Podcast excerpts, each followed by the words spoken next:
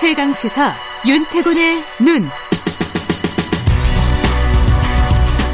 네, 윤, 윤태곤 의제와 전략그룹 정치분석실장 나와 계십니다. 아, 안녕하세요. 네, 안녕하세요. 오늘은 민주당 얘기를 갖고 오셨네요. 예, 그 중에서 좀 4월 재보선 이야기 해볼까 싶어요. 예. 뭐 얼마 전 전당원 투표를 통해서 재보선 공천을 결정했지 않습니까? 논란이 좀 있었죠. 예. 예. 근데 그 감수한 거죠. 예. 민주당 입장에서는 이 서울, 부산 선거 같이 하는 건 판이 너무 크다.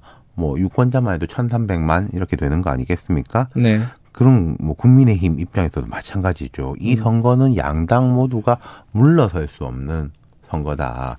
그 국민의힘은 이제 민주당이 아니면 된다. 뭐 이제 약간 그런 쪽이지 않습니까? 뭐 밖에서 네. 데리고 올 수 있고. 근데 민주당은 우리가 이겨야 된다는 거잖아요. 음. 그래서 부담을 지고라도 어 선거 간다. 이렇게 결정한 거죠. 그리고 애초에 이제 이번 선거가 시작이 된 거는 어, 민주당의 책임이 큰 거고요. 그렇죠. 당연히. 예. 뭐 최근 큰게 아니라 다죠 다. 아, 큰 게 아니라 다다. 그죠. 네. 그렇죠. 그러니까 기본적으로 그게 핸디캡이고 예. 거기다가 이제 공천을 우리가 뭐 이럴 때는 안 한다라고 했다 뒤집은 거 이것도 핸디캡이 되는 거잖아요. 두 이거 가지네요. 뭐 누가 하라고 한 게 아니라 자기들이 한 거니까. 네.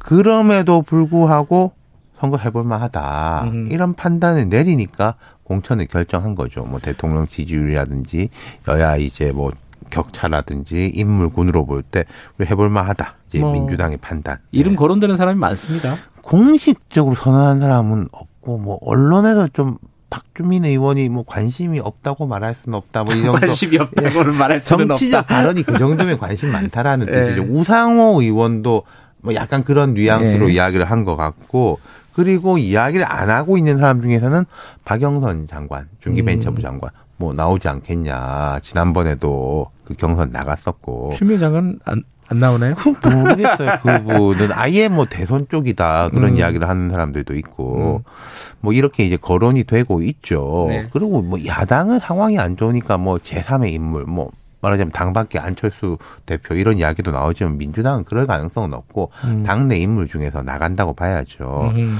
그래서 이와 관련한 사전 정지 작업들이 진행되고 있다. 이게 좀 재밌어요. 그, 이 부분은 많이들 모르실 것 같아요. 어떤 네. 부분이에요? 민주당이 최근에 재보선 기획단을 꾸렸습니다. 그래요? 어. 박광훈 사무총장이 단장. 박광훈 사무총장은 친문이자 이낙연 대표의 뭐 오른팔. 이렇게 불리는 사람인데 여기 중심으로 논의가 진행 중이고 전문가들 뭐 비공개 브리핑도 받고 그런 모양이에요. 네. 이게 재밌는 게 하나가 있는 게 있어요. 예. 이 민주당의 룰 중에서 국회의원 임기를 4분의 3 채우지 못하고 단체장 출마할 경우에는 경선 득표의 25%를 오. 감산하는 조항이 있어요. 요번에 만약에 의원이 나가면은 그렇게 되는 거네요? 그거 없앴어요. 그 조항을 얼마 전에. 아, 없애버렸어요? 예. 그리고 반대로 이게 단체장이 사표 내고 국회의원 나가도 감산을 확 하는 조항이 같이 두 개 다 있었어요. 아. 원래 단체 장 쪽이 강조가 됐다가 뭐 형평성 어긋난다 이런 음. 말 때문에 이게 사실 지난 총선 때 네. 지난 총선 다들 여당이 유리하다고 많이 봤지 않습니까? 네. 그래서 수도권이나 호남 쪽의 단체장들이 들썩거리는 사람들이 꽤 음. 있었어요. 음흠. 근데 지방선거를 한 게 2018년인데 지난 총선 2020년 4월이면은 이게 반도 안 채워가지고 나가는 거지 않습니까? 또 부담되는 거죠. 예. 그래서 당에서 그걸 강력하게 감산 퍼센테이지를 올려놨거든요. 음, 나오지 마라. 그렇죠. 예. 예, 그거 못 나오게 하면 그건 위헌이기 때문에 아예 네. 못 나오게 할 수는 없지만 페널티를 엄청나게 높여놓은 거죠. 아. 근데 이번 8월에 그러니까 전당원 투표 전입니다. 이 규정을 바꾸었습니다. 아하. 광역단체장 출마의 경우에는 적용하지 않는다. 근데요, 이게 국회의원을 그만두고 기초단체장 나가지 말라는 법은 없지만 나가는 사람이 잘 있겠습니까? 거의 없다고 거의 봐야죠. 없다고 봐야죠. 네. 사실은 그이 봉쇄조항 자체는 그 광역 이 경선 너무 많이 나와가지고 재보선하고 과거에도 보면은 당에서 이제 나가지 마라 했는데 뭐 배수진이 친다라고 하면서 그 국회의원 사퇴하고 나가고 이런 사람들 때문에 만든 거거든요. 음. 네.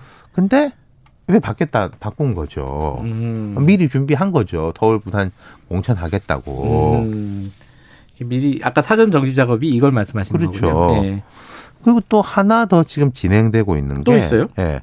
지금 현행 당국에는 여성, 청년 등에 대해서는 10 내지 25%의 가산점을 주도록 되어 오. 있습니다. 이걸 들여다본다는 건데 이게 무슨 말이냐면은 이 여성 신인은 25% 가산점을 줘요. 이건 별로 이제 논란이 없습니다. 네. 이게 항상 좀 논란이 있었던 게 전현직 국회의원, 지방자치단체장을 지낸 여성 후보 같은 경우에는 그 사실 거의 동등한데 25%면은 말이 안 된다. 음. 경선 하나마다. 그래서 원래 10% 가산점으로 나눠 놓고 있어요. 음. 그러면은 이제 2018년에 서울시장 후보 경선이 있었는데 당시에 박시, 박원순 시장이 압승을 했는데 박영선 후보가 여성 가점 10% 반영해서 19.59, 우상호 후보 뭐 14.14 이렇게 나왔는데 이걸 뭐 그대로 두냐 마냐 음, 요걸 요번에 선보일 가능성이 있다는 말씀이신가요? 아, 그 이야기를 하고 있다는 것 같아요. 아하. 그러니까 이게 신인은 그대로 두는 거고 예. 그럼 이 10% 부분 예. 이게 이미 중진 출신 현역 장관 인데 예. 박영선 장관 예. 가점을 주는 게 맞냐. 예. 이건 사실 좀 항상 논란이 됐었습니다. 음. 예를 들어서 여성 후보가 대선 경선에 나간다.